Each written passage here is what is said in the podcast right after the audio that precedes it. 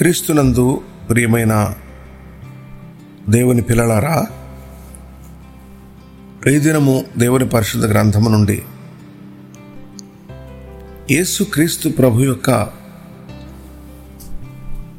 రక్తము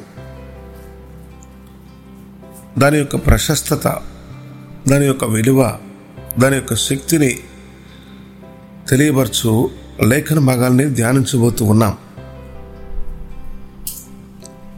యోహాను గారు రాసిన పత్రిక మొదటి పత్రిక మొదటి అధ్యాయము ఏడవ వచనంలో చూసినట్లయితే అక్కడ ఆయన ఏమంటారంటే ఆయన వెలుగులో ఉన్న ప్రకారము మనములో వెలుగులో నడచిన ఎడల మనము అన్యోన్య సహవాసము గలవారమై ఉందుము. అప్పుడు ఆయన కుమారుడైన యేసు రక్తము ప్రతి పాపము నుండి మనులను పవిత్రులనుగా చేయును. ఇక్కడ యేసుక్రీస్తు ప్రభు కలువరి శిలువలో చెందించిన రక్తం యొక్క ప్రభావము శక్తి ఎలాంటిది అనేది స్పష్టమవుతూ ఉన్నది. అక్కడ ఏమంటారంటే పరిశుద్ధాత్మదేవుడు ఈ వాక్యాన్ని ఈ లేఖన భాగాన్ని వ్రాయిస్తూ ఆయన కుమారుడైన యేసు రక్తము ప్రతి పాపము నుండి మనలను పవిత్రులనుగా చేయును. ఏమండి ఏ పాపమైనా పోవాలంటే మానవుడు ఎన్నో ప్రయత్నాలు చేస్తూ ఉన్న ఈ లోకంలో ఏం చేస్తే నేను ఈ పాపం నుంచి విడుదల పొందుతాను? ఏమి చేసి నేను పాప పాపము లేకుండా ఉండగలుగుతాను అని ఆలోచించే మానవుడు ఏమనుకుంటున్నాడంటే నేను పుణ్యం చేస్తే సరిపోద్ది అనుకుంటున్నాడు. నీవు పుణ్యం చేస్తే మంచిదే.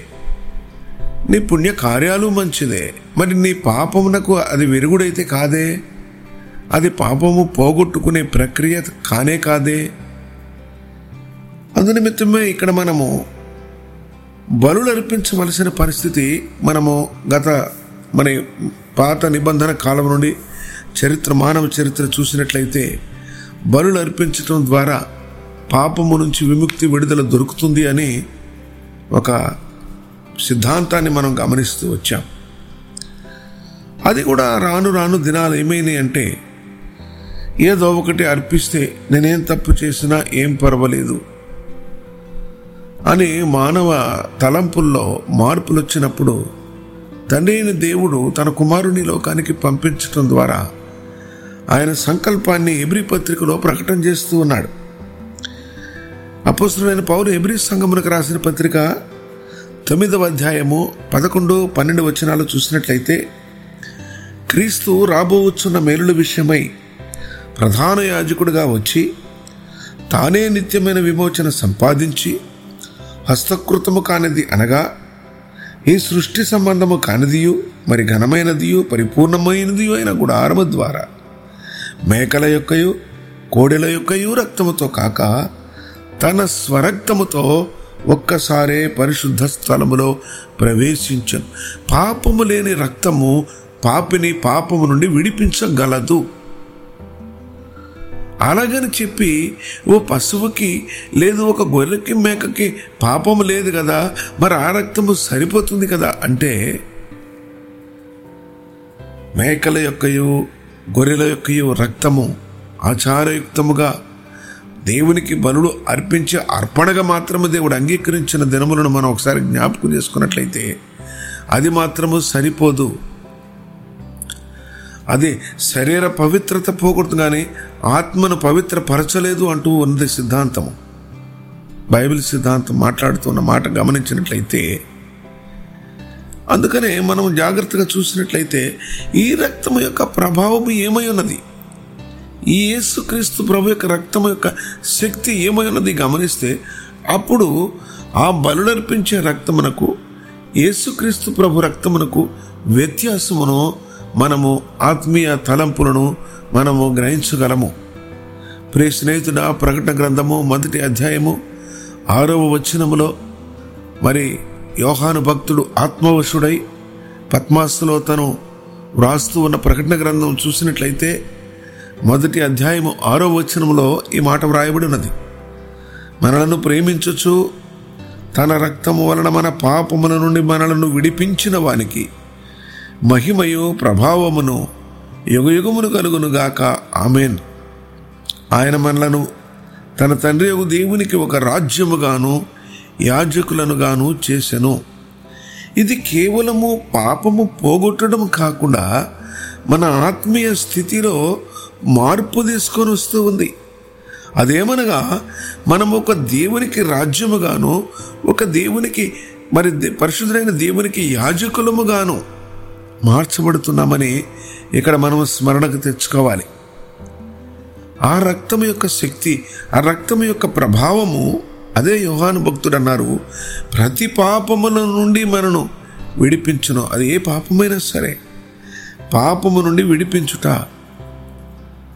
ఒక రక్తము చేత ఒక యేసుక్రీస్తు ప్రభు యొక్క రక్తము వలన పాపం నుంచి విడిపించబడుట అంటే ఏమిటి? దాని యొక్క నిర్వచనం ఏమై ఉన్నది? దాని యొక్క లోతు ఏమై ఉన్నదని చూసినట్లయితే రోమిలకు రాసిన పత్రిక ఐదవ అధ్యాయం తొమ్మిదవ వచనంలో పౌలు భక్తులు ఇలాగంటారు ఆయన రక్తము వలన ఇప్పుడు నీతిమంతులుగా తీర్చబడి మరింత నిశ్చయముగా ఆయన ద్వారా ఉగ్రత నుండి రక్షింపబడదుము. రెండు ప్రాముఖ్యమైన సంగతులు ఇక్కడ ఉన్నాయి ఒకటి నీతిమంతులుగా తీర్చబడతాడు.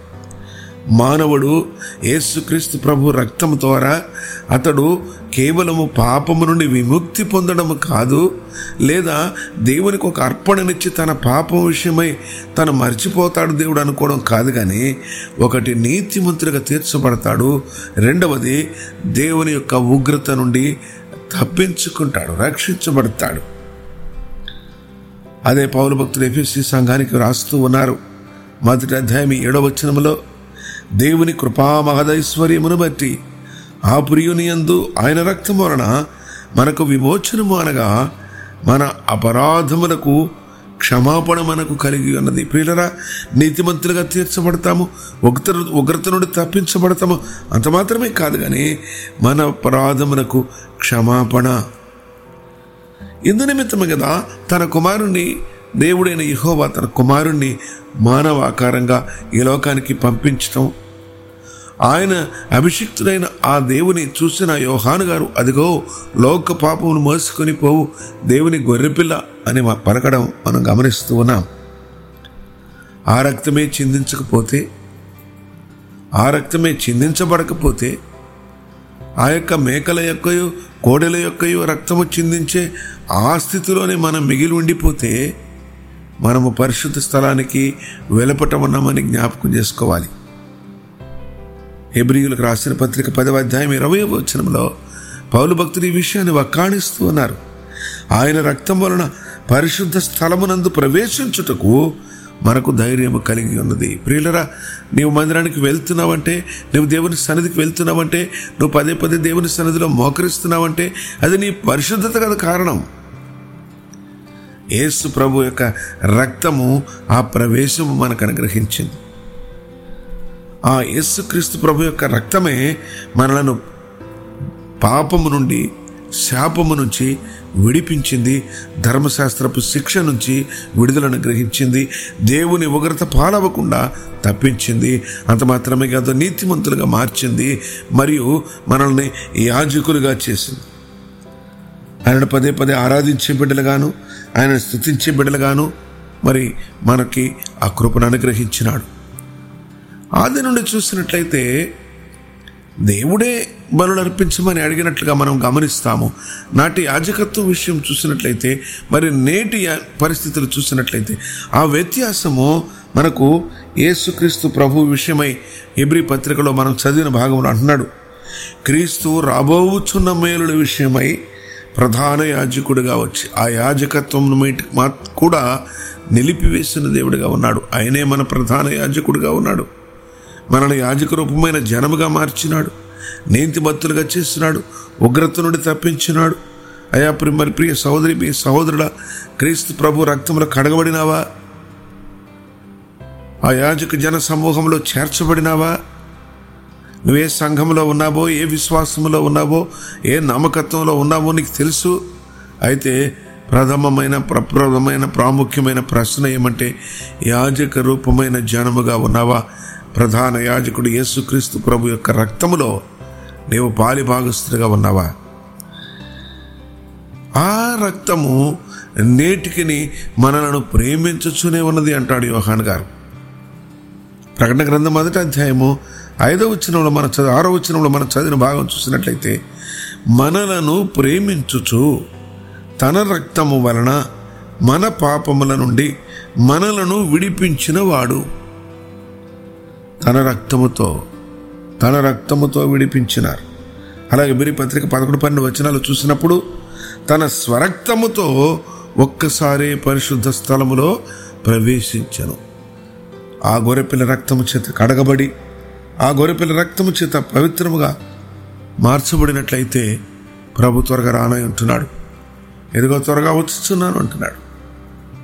ఎత్తబడిన దినములో ఆ పరిశుద్ధ స్థలములో ఆ యొక్క పరలోకములో ఆ దేవదూతలు అంటున్నారు తెల్లని వస్త్రములు ధరించిన వీరెవరు? అయ్యా వీరు ఎక్కడి నుండి వచ్చారని అడిగినప్పుడు వీరు గొర్రెపిల్ల రక్తములు తమ వస్త్రములు రుద్దుకొని తెలుపు తీసుకొని అవును అలాంటి జీవితము అలాంటి మరి రక్తంలో ఉదుక్కుని జీవితం కలిగి ఉన్నావా? ప్రభు మాట్లాడుతూ ఉంటుండగా ఈ వాక్యాన్ని ఒకసారి మనసున పెడదాం. ఈ ఈ జనులు వినుడు మట్టుకు విందురు కానీ గ్రహించనే గ్రహించరు. అలాంటి వాడుగా ఉన్నావా? ఎంతకాలం నుంచి వింటున్నావు? ఎంతకాలమైంది యేసుక్రీస్తు ప్రభు యొక్క రక్త ప్రభావమును గురించి విని? ఎంతకాలమైంది యేసుక్రీస్తు తన రక్తాన్ని ఎందుకు చెందించినాడు? ఎందుకు సిలువలో కార్చినాడు? ఎందుకు ఆ గొలగూత మీద ధారలుగా ఆ రక్తము ప్రవహించింది? గ్రహించినావా?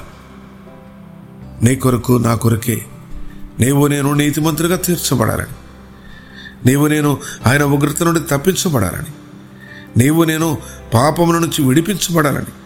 నీవు నేను ఆ ఒక్క మనకు మన పాపమునికి విమోచనగా క్రయధనముగా చిందించబడిన రక్తము ద్వారా మన పాపమునకు క్షమాపణ దొరకాలని అలాగా పరిశుద్ధ స్థలములో ప్రవేశించినప్పుడు ప్రభు అంటూ ఉన్నాడు నేను పరిశుద్ధుడును గనక మీరును పరిశుద్ధులై ఉండు అది క్రైస్తవ జీవిత మర్మము. అది పరిశుద్ధత కలిగిన జీవితము. లోక మాలిన్యం అంటకుండా జీవించడం అంటే జీవితంలో మన మీద అలవాట్ల అభ్యాసములు మంచి ఉద్దేశములు కలిగి ఉండటం కాదు. మొట్టమొదట యేసుక్రీస్తు ప్రభు రక్తంలో కడుగబడిన అనుభవంలోనికి రావాల్సిన వారంగా ఉన్నాం. ఇప్పుడే ఈ క్షణమందే ఆ రక్త ప్రోక్షణకు నీకు కావాలా? ఆ ప్రభు దగ్గరికి రావడానికి ఇష్టపడుతున్నావా? ఆ రక్తంతో కడగబడడానికి నువ్వు సిద్ధంగా ఉన్నావా? నాతో ఏకీభవించు నీ కొరకు ప్రార్థన చేస్తాము. ప్రియ స్నేహితుడా నీ కొరకు ప్రార్థన చేస్తూ ఉంటుండగా నాతో ఏకీభవించు. నా ప్రేమ కలిగిన ప్రియమైన పరలోకపు తండ్రి పరిశుద్ధమైన దేవ మీ బంగారు పాదములకు వందనాలు స్తోత్రాలయ్యా. అయా నీ ప్రియ కుమారుడు మా రక్షకుడు ఏసుక్రీస్తు ప్రభువును మా మధ్యకు పంపించడం ద్వారా కలువరి శిలువలో ఆయన పరిశుద్ధ రక్తము